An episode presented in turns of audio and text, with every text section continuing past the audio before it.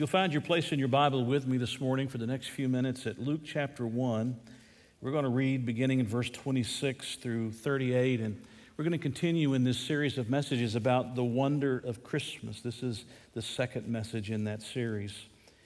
This is a very familiar story. Often it's so familiar that uh, we take it for granted. We don't stop and realize some of the wonderful things that are happening here, but I want us to look at something very specific today. Beginning in verse 26, you'll follow along with me. Now, in the sixth month, the angel Gabriel was sent by God to a city of Galilee named Nazareth, to a virgin betrothed to a man whose name was Joseph of the house of David. The virgin's name was Mary. And having come in, the angel said to her, Rejoice, highly favored one, the Lord is with you. Blessed are you among women. And when she saw him, she was troubled at his, at his sayings and considered what manner of greeting this was. Then the angel said to her, Do not be afraid, Mary, for you have found favor with God. And behold, you will conceive in your womb and bring forth a son, and shall call his name Jesus. He will be great and will be called the Son of the Highest, and the Lord God will give him the throne of his father David. And he will reign over the house of Jacob forever, and of his kingdom there will be no end. Then Mary said to the angel, How can this be, since I do not know a man? And the angel answered and said to her, The Holy Spirit will come upon you, and the power of the highest will overshadow you. Therefore, also, that Holy One who is to be born will be called the Son of God. Now, indeed, Elizabeth, your relative, has also conceived a son in her old age. And this is now the sixth month for her who was called barren. For with God, nothing will be impossible. Then Mary said, Behold, the maidservant of the Lord. Let it be to me according to your word. And the angel departed from her. Let's pray together. Heavenly Father, I ask now as we turn our attention to your word, we've been worshiping in song and we've been worshiping through prayer. Now we come to worship through your word. Lord, I pray that you'll speak to our hearts today about the wonder of Christmas. In Jesus' name I pray. Amen.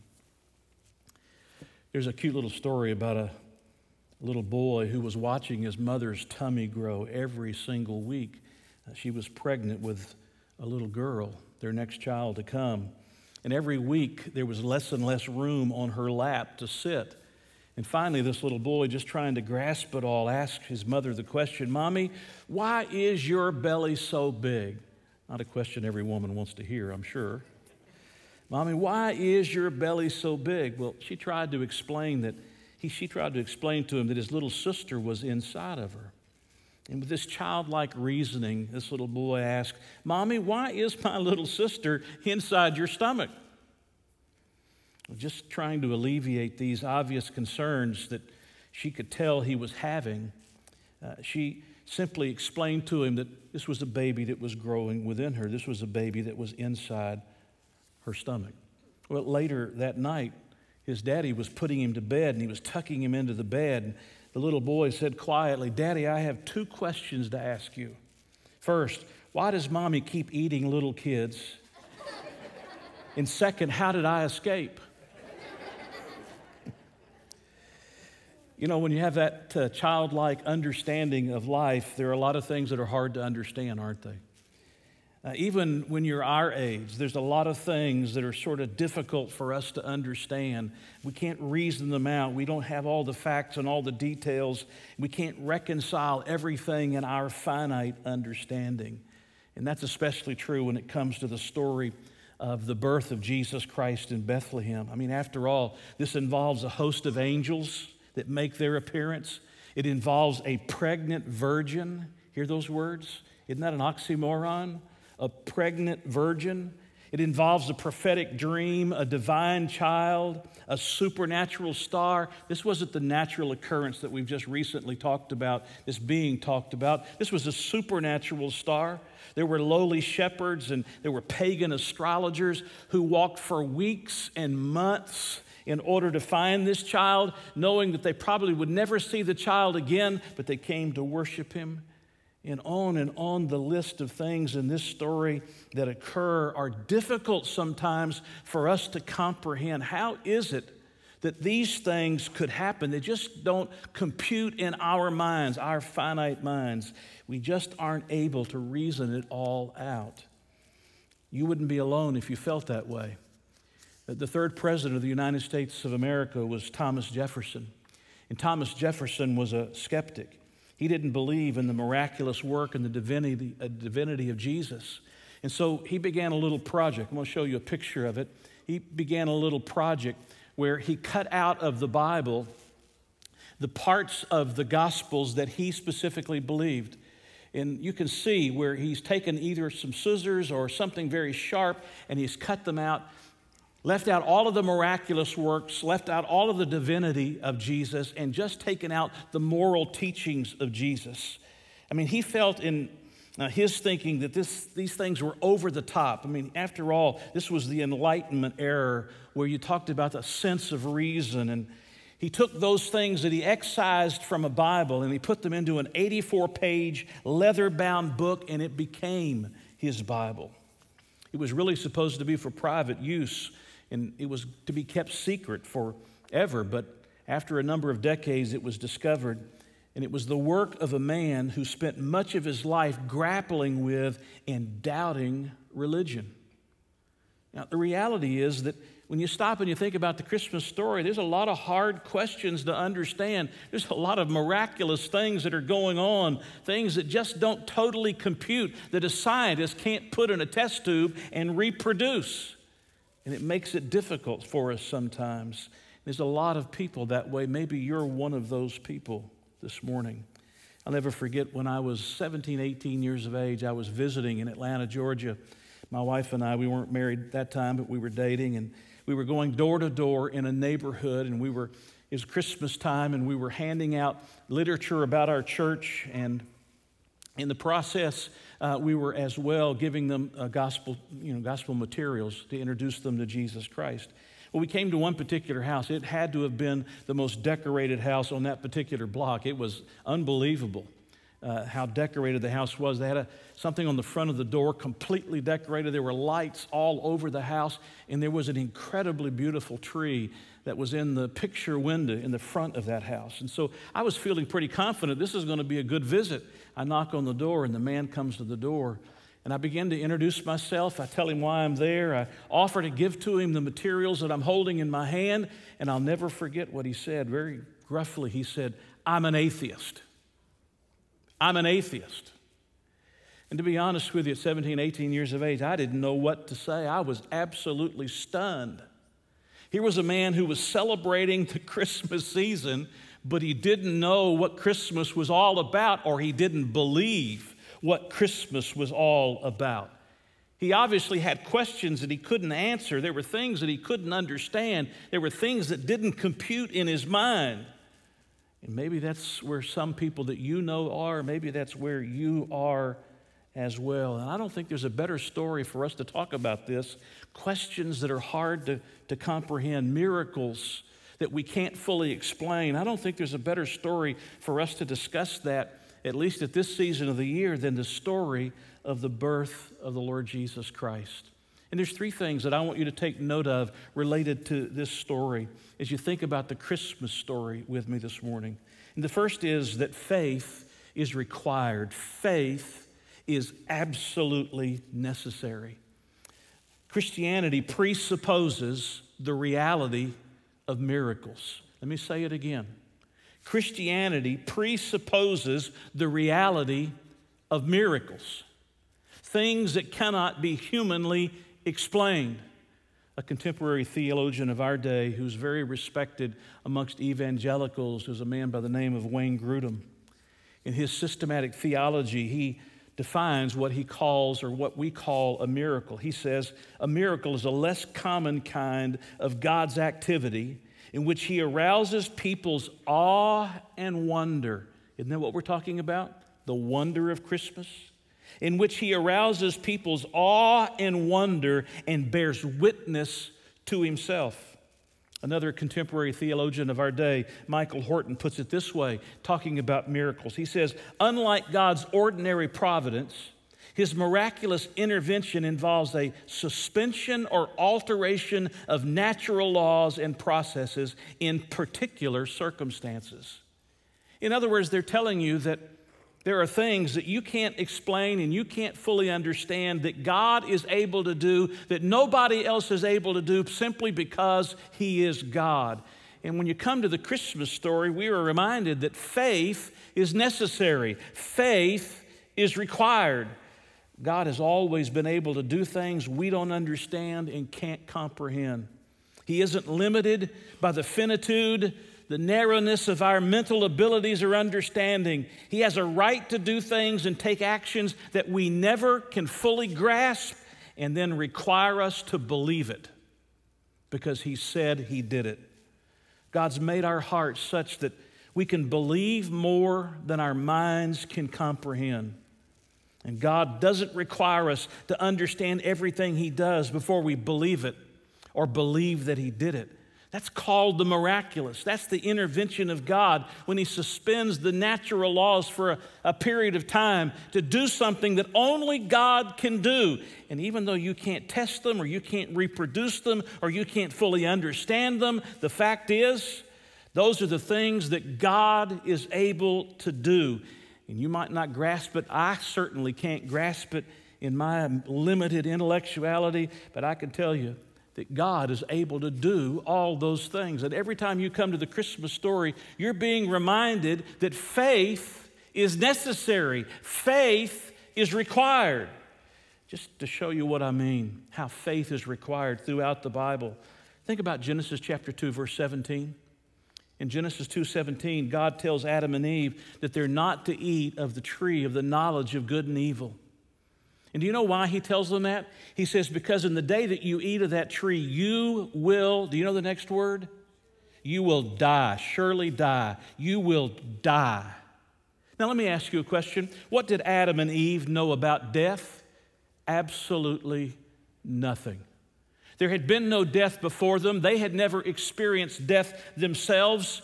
In other words, God had told them something that was going to occur if they partook of that tree, but they couldn't have fully understood or grasped all that it meant when He said, You're going to die. But even though they couldn't grasp it all, they believed it. Just a little bit later in chapter 3, verses 2 and 3, listen to what Eve says. It shows she believed what she couldn't fully grasp. Listen, she says, We may eat the fruit of the trees of the garden, but about the fruit of the tree in the middle of the garden, God said, You must not eat it or touch it, or you will die. She didn't understand death like we understand death, but she believed it because God said it because faith is something that's absolutely necessary. Faith is something that's required when you come to the scripture to believe things that God can do that you cannot fully and completely comprehend in the limited understanding of your own mind. For instance, I don't understand electricity. I don't understand how it all works. But I'm not sitting in the dark every day, refusing to turn on a switch to allow the electricity to light up my house because I don't understand it. I believe it, even though I don't fully understand it. Every year, especially as I remember it around the Easter season, there are all these TV documentaries that want to try to, uh, to try to prove how the various events of the Exodus could have taken place. You maybe have seen some of those documentaries. I'm sure they're not just around Easter only, but I remember those that are around the Easter season, and they try to take uh, the various events, the miraculous events of the, uh, of the Exodus, and they try to prove naturally how these things could have occurred.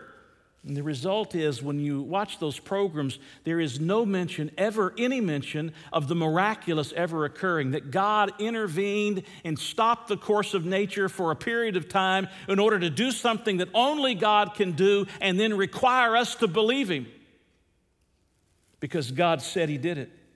It's assumed in these programs that if scientists can't find a natural explanation for the phenomenon, that it must not have actually happened. In other words, if science can't prove it, then it can't be done, even by the God of the miraculous.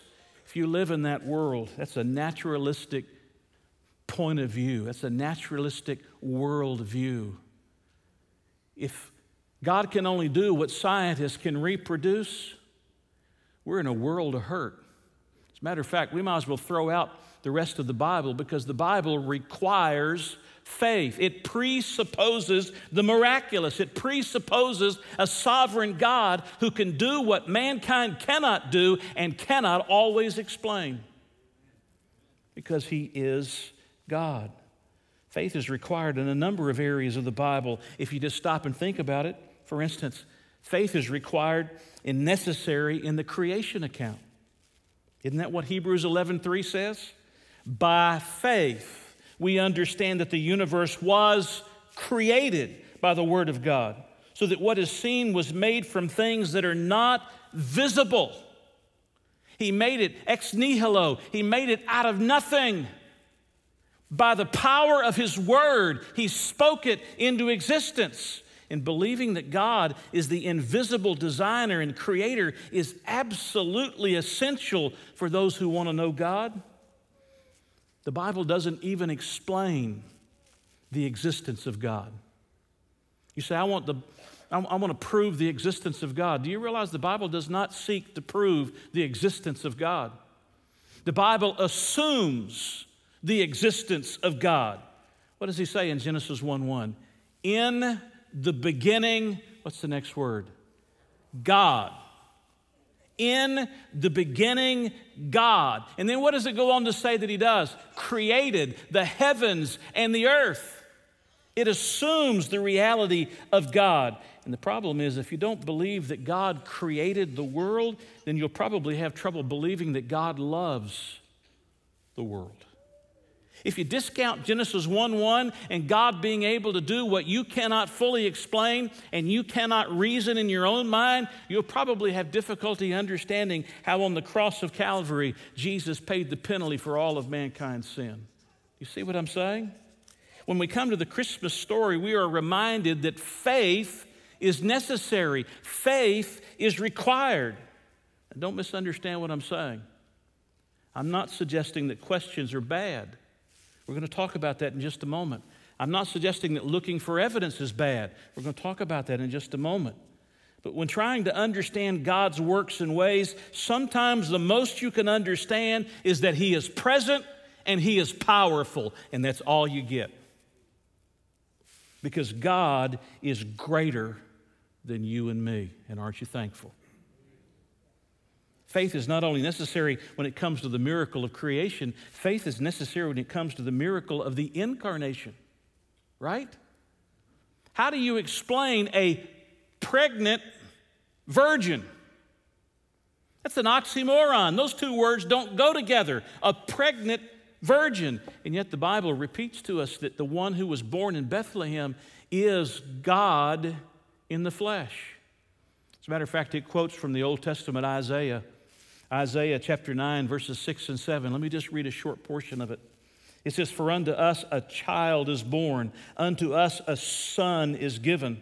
And the government will be upon his shoulder, and his name will be called Wonderful, Counselor, Mighty God, Everlasting Father, Prince of Peace.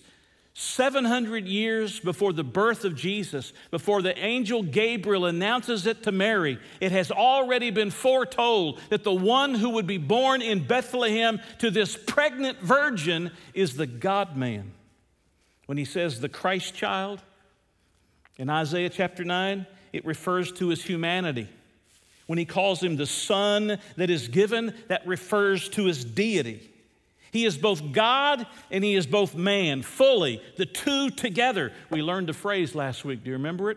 When the two natures of, of, of God, God and man come together, it's called the hypostatic union. Some of you remember. The hypostatic union of the dual natures of Christ. Can you explain that? If you're looking for me to explain that, you're looking the wrong direction. I've been studying theology a long time. And I know what the Bible says about it, but explaining it in a scientific fashion where we can test it and we can reproduce it, it simply can't be done. Why? Because at the Christmas season, we're reminded that faith is absolutely necessary. The Bible presupposes there is a God. It assumes there is a God. It doesn't argue for his existence. It simply declares his existence. And when it comes to the incarnation, Jesus, who's born in Bethlehem, is both God and man. He had to be fully God to live a sinless life, and he had to be fully human in order to be the substitutionary, to die the substitutionary death. As God, He's able to be our Savior. As man, He's able to be our substitute for sin. Do you see it? He had to be both. But can you explain it? No, but we believe it, don't we? That's the miracle of the incarnation. It's a truth that's beyond our complete comprehension. It's something that we cannot test nor reproduce, and it requires for us to come and believe. To believe. If you're one of those who says, I just don't have faith, I just don't believe, well, first of all, there is nobody that doesn't have faith. You say, Well, I just don't believe. Well, that's your right to not believe, but if you're going to come to the Bible, you've got to come to the Bible with a sense of understanding that faith is required when you approach the Bible. Think about it. Faith is necessary in the miracle of the resurrection of Jesus, isn't it? In Romans chapter 10, verse 9, this is what he says Paul speaking, if, we, if you confess with your mouth the Lord Jesus and believe in your heart that God raised him from the dead, you will be saved. What do you have to believe? The resurrection. You say, Well, I, I, I, can't reason that out. How could somebody that died on a, a, cruel Roman cross ever be raised from the dead? Does it matter whether you can explain it or not? We have the Bible's word on it. God doesn't have to explain his existence to you or to me. We assume, the Bible assumes his existence, and God says this is what he did. And we come to the Bible by faith, right? And we believe not only creation and the incarnation, we believe the resurrection. We believe that Jesus was raised from the grave. I read an interesting study, it's three years old. An interesting study that said 25% of Christians don't believe in the resurrection. 25% of Christians don't believe in the resurrection. So let me play the fact checker. Been a lot of that going on these last number of months, right? Let, let me play the fact checker for you and let me correct this erroneous reporting. 100% of Christians believe the resurrection. If you don't believe the resurrection, you're not a Christian so that when you come to the Bible, it presupposes that you're going to have faith. You've got to put faith in things that you can't fully explain or you can't fully understand. Faith, when you come to the Christmas story, is required. Faith is necessary. For instance, can you explain how Jesus took on himself the sins of all mankind and paid the penalty for everyone? Can you explain how Jesus just appeared in a room with the disciples the following Sunday after his resurrection? John says the doors were locked, there were no windows, and Jesus just appeared. Can you explain how Jesus was able to ascend back into heaven accompanied by the angels? He didn't have a jetpack. There wasn't a big dust cloud being, you know, being whipped up from the, from the jetpack on his back. Can you explain how believing in Jesus can effectuate eternal salvation in someone's heart, bring eternal salvation to someone's heart? Can you explain how the Holy Spirit indwells every believer and secures him till the day of redemption? Can you explain that? You say, Well, I know what the Bible says about it. Yeah, I know you know what the Bible says about it, but you believe it because God said it, right? Can you explain how a person is sentenced to hell? But is never consumed in the flames of that awful place? Can you explain that? In other words, when we come to this Christmas story, we are reminded that as we approach the Bible, there are things that God does that we cannot explain. And you may be a scientist and you may be really smart and you may be an intellectual, but the fact of the matter is, you're not going to be able to test it and reproduce it because God did it. It's called a miracle. And we come to the Bible believing what God said because God said it. And so when you come to the Christmas story, we are reminded and we are taught that faith is necessary. Will you say that out loud with me? Faith is necessary. Faith is necessary when you approach the Bible because there's always going to be things that you cannot fully understand. And even if you had all of the intellect of all of mankind, you still couldn't explain it because God's ways are not our ways, and God's thoughts are not our thoughts. His ways and His thoughts far supersede ours. And if that's not your God, then you don't have the God of the Bible. You've got a God of your own making. And who wants to follow a God like that? The second thing about the Christmas story, not only that the Christmas story reminds us that faith is necessary, but the Christmas story reminds us and teaches us that questions are expected. Questions are expected.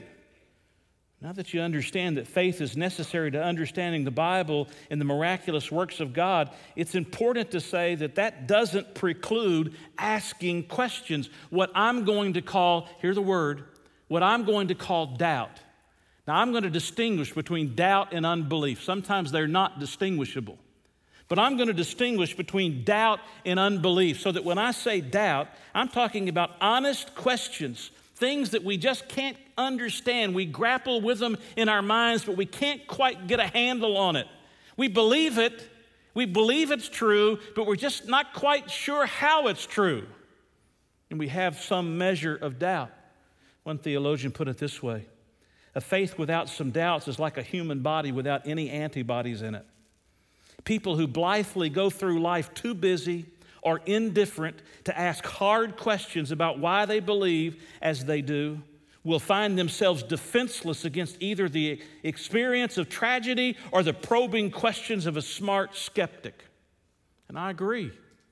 While faith is required and faith is necessary, questions are expected. There's gonna be questions that are raised in all of our minds. Who is it on this Christmas day? when we're talking about this Christmas story, I should say, when we're talking about the birth of Jesus, who is it in this particular text that we read who is doubting at this moment? Not unbelief, not unbelief. I'll distinguish the two in a moment further. Who is it that's doubting at this moment? None other than Mary herself. Look at verse 34. Then Mary said to the angel, How can this be? A pregnant a pregnant virgin. How can this be since I do not know a man? That's a euphemism for sexual relationships. I've never lain with a man. I've never been with a man in that intimate way. How is it possible for me to be pregnant with a child? That's never happened before. Nobody knows anything about that. How in the world could that ever be? Mind you, I say again, this is not unbelief on her part. She's got honest questions about something that's simply hard for her to understand. And so I say it again to you. When I say she's a pregnant virgin, I'll just step back and let somebody stand and explain that one to me. A pregnant virgin? Now you understand. There's a difference between doubts and unbelief.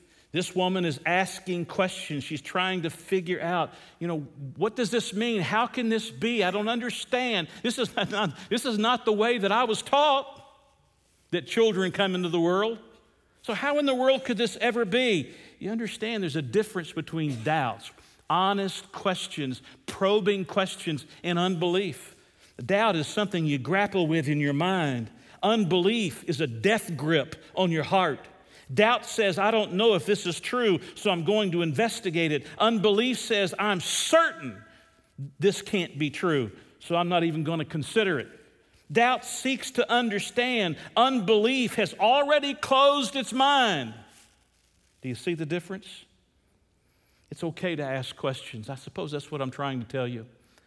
I'm telling you that you got to come to the Bible, you got to come to the Christmas story and understand that faith is required. Faith is absolutely necessary. But questions are expected. It's okay to ask questions. You got to understand that God's ways and God's thoughts are beyond your ways and your thoughts. You may never fully understand or be able to reproduce everything that God does, and that doesn't mean that God didn't do it. But it's okay to ask those questions. When I was a little boy, I was a shy little boy, very shy, backwards shy. I got embarrassed one time in the second grade. And after that, I stopped asking questions. Something happened. I'll not tell you the story. Something happened in that classroom with that teacher and it embarrassed me. I never wanted to ask another question. And I suppose if my mother said it to me once, she said it to me a thousand times over the course of my, school, my schooling years. She said, Davy, and you're not allowed to call me that. She said, Davy, there's no bad questions. There's no bad questions. If you want to know something, ask it. There's no bad questions. if you want to know something, ask it. Well, now I want to just tell you that there are some bad questions. there are some questions you don't want to ask, but uh, I asked one in the second grade and got embarrassed at it and never wanted to ask another question. There's nothing wrong with questions, that's my point. There's nothing wrong with seeking to try to understand something that seems to be beyond your comprehension, but I want you to understand that the enemy of faith is not doubt. The enemy of faith is a closed minded unbelief, and there's a difference between the, between the two. Did you hear what I said? The enemy of faith is not doubt, the enemy of faith is a closed minded unbelief. That's the enemy of faith. There was a woman that was going to make a Thanksgiving dinner, the first one she'd ever made in her life. Cooking really had never been her forte. Any of you other ladies can attest to that? It was really never her forte. And at mealtime, she said to her family, I'm about to bring out the food. This is my first try at a Thanksgiving meal, so if it's not good and you don't like it, I don't want to hear a word out of any of you. And then she said, We'll just go to a restaurant if we have to. She disappears back into the kitchen for a few minutes, gathering the food together. And when she returns with that food, her family had already put on their coats to leave. That's not doubt, that's unbelief. That's unbelief. The enemy of faith is not doubt. The enemy of faith is a closed minded unbelief that refuses to investigate and accept the fact that you can't ha- explain everything that God does and that faith is required and faith is necessary. But it's okay to ask questions. It's okay to ask questions. Doubt really only poses a threat when you don't deal with it. If we don't deal with questions, that is, the, these things that we can't fully grasp and fully understand, it may well turn into a hardened unbelief. Think about the most famous doubter in the New Testament. Do you know his name? His name was Thomas. We've even written a children's song so that we can remember him, right? Don't be a doubting Thomas, rest fully in his promise. Why worry, worry, worry, worry when you can pray, right? So we sing about Thomas. We, we remember him. Poor guy. I mean, for the last two millennia, we've been, we've been singing about his doubts, but you got to understand, Thomas saw the brutal death that Jesus died on that Roman cross. He knew that Jesus had been taken and placed in a tomb and it had been sealed shut. And so when his other disciple brethren came and said, No, Jesus is alive, Jesus is alive, what did Thomas say? Mm-mm unless I can see him with my own eyes and I can touch those nail prints, I won't believe it. What happens? The following Sunday after resurrection, the second Sunday following the resurrection, these men are in a closed room. There's no way to get in, the door's locked, and suddenly Jesus appears in that room. And you know where Jesus makes his beeline?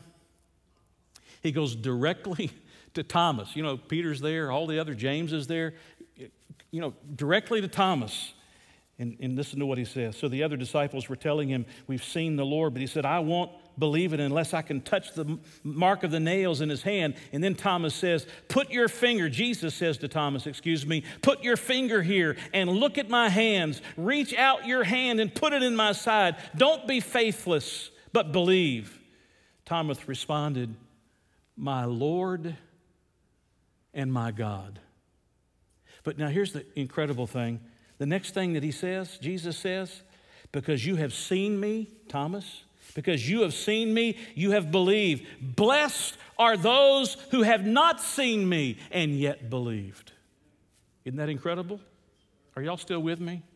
Isn't that incredible? Any of you see Jesus the day you got saved? No, you didn't see Jesus physically. You couldn't reach out and touch the nail prints in his hands and his feet, put your hand in his side. You couldn't do that. The problem isn't having doubts. The problem is having, are you ready? The problem is having lazy doubts, lazy questions. Those are the ones that cause the serious problem of unbelief. By lazy doubts, I'm talking about those kinds of questions that you just simply refuse to investigate, to do the investigative work yourself, to see if something is true or not. You just depend on what somebody else says to you or what somebody else tells you. And the result of those kind of lazy doubts is usually deception, and oftentimes it's, a, it's an obstinate unbelief. As a matter of fact, I will tell you this that there's a lot of people that are not yet Christians, they're not yet followers of Jesus. And you want to know why?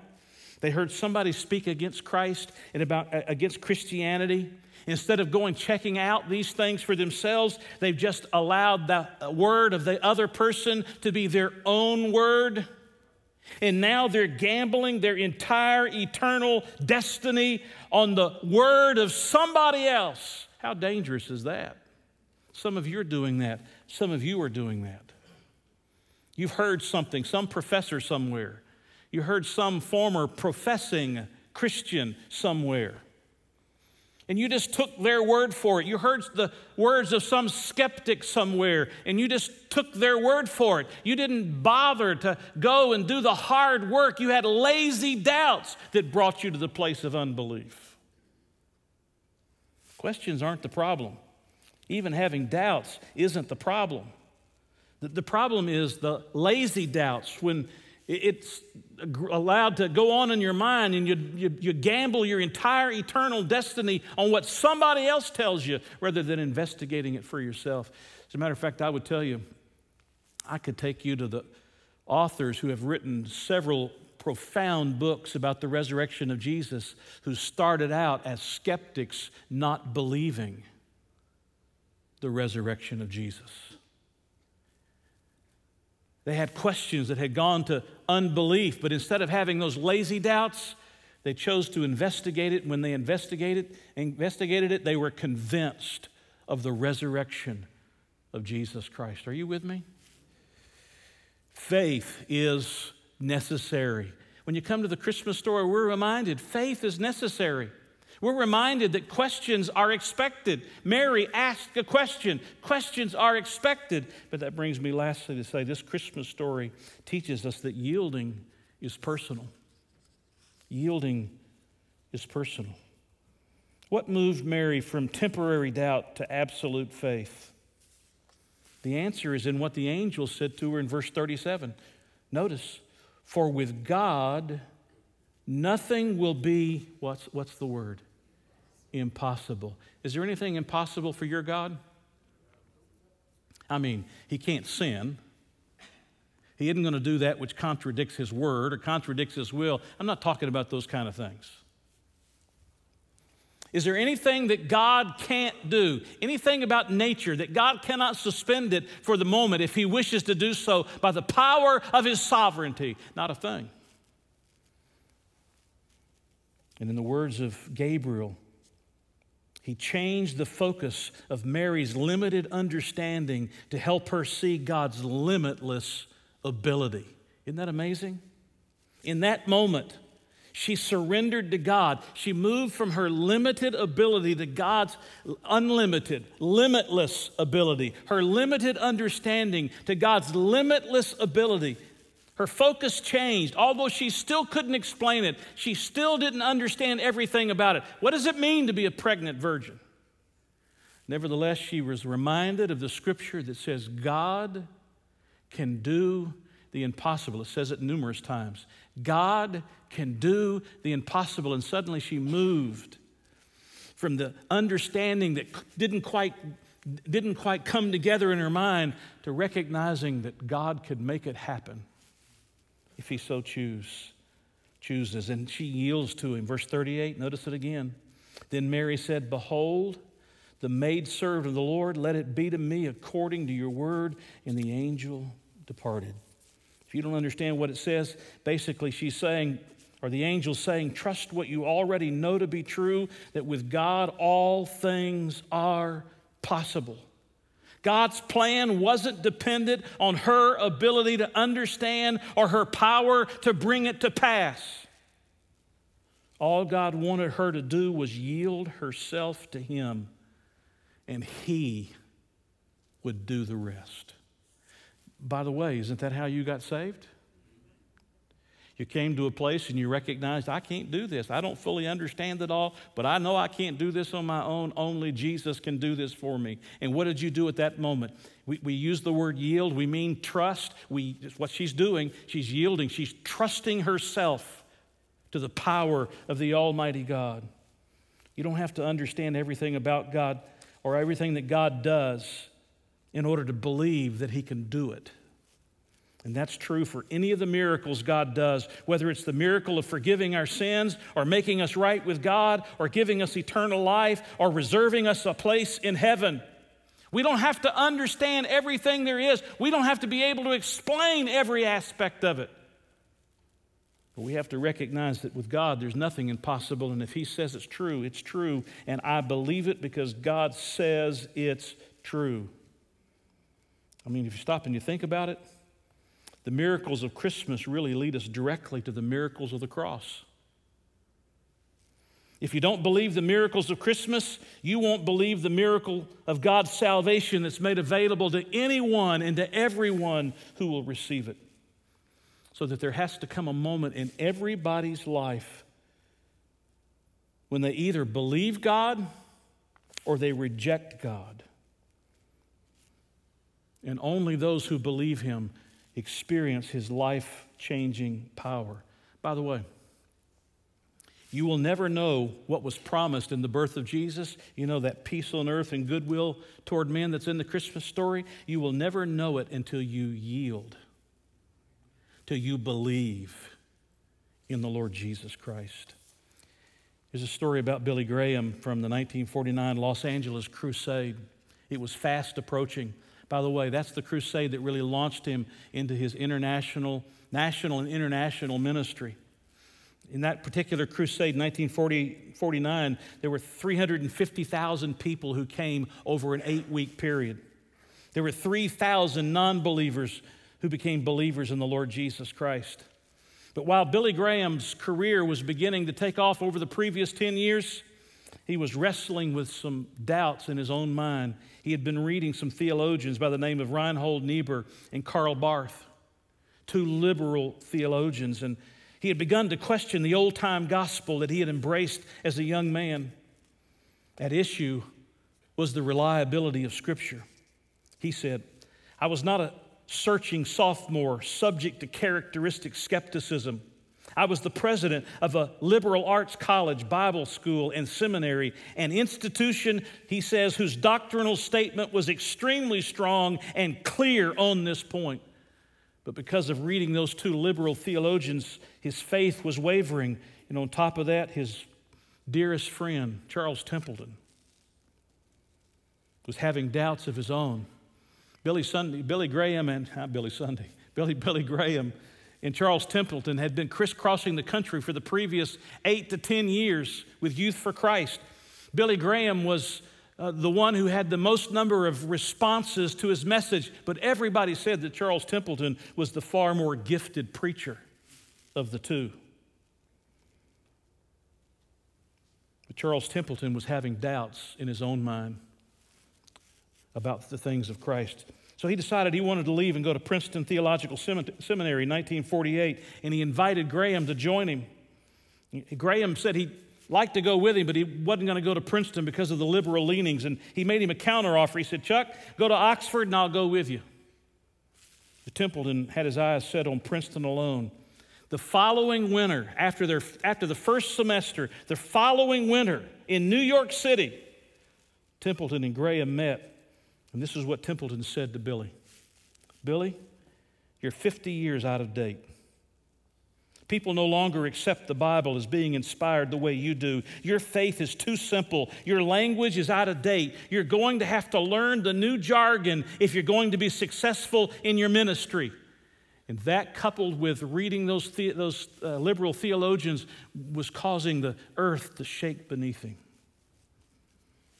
He went to Los Angeles. Billy Graham went to Los Angeles, invited there by Henrietta Mears to speak at the Forest Home Retreat Center. This is all before 1949, right before 1949 uh, crusade. She invited him to come and to speak at the uh, Forest Home Retreat Center. I mean, this woman is, is someone, if you don't know her name, you need to Google her name and find out who she was. She became the education director at the First Presbyterian Church of Hollywood. And the Sunday school program went from 450 people to 4,500 people. Think about that for a moment. And so she sat down, he sat down with this woman of the word. And they began talking about some of the things that were going on in his own mind, he was struggling with. She understood liberal theology, but unlike Templeton, she found the arguments unconvincing. And Billy Graham felt very comfortable because she was able to talk about the scripture and wield the scripture in ways that brought comfort to his mind, but he was still questioning. I mean, did Noah actually build an ark to survive a great flood? Could a whale really swallow Jonah? Really, it's a great fish, but could a whale really swallow Jonah?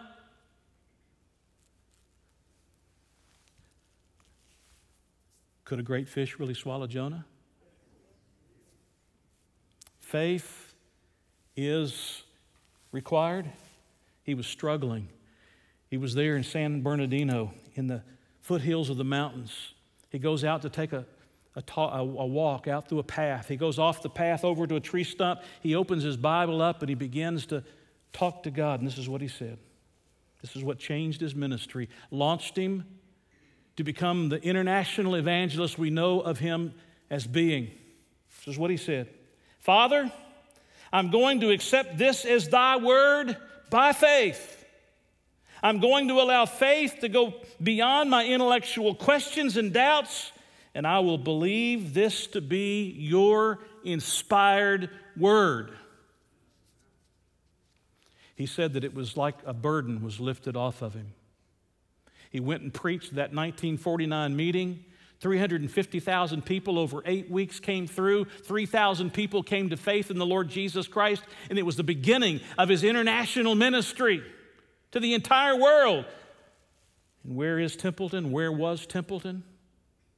After he graduated from Princeton, he left the ministry. He stopped believing in Christianity. He moved back to Toronto and he became a prominent media personality, writing newspaper columns and providing television commentary.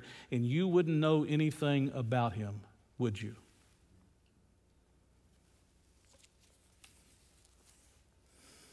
Faith is necessary. Christmas story shows it. Questions are expected. Even in the Christmas story, it's okay to ask questions. But yielding is personal. Every person has to come to that moment in his or her life when they say, Lord, I yield my life to you.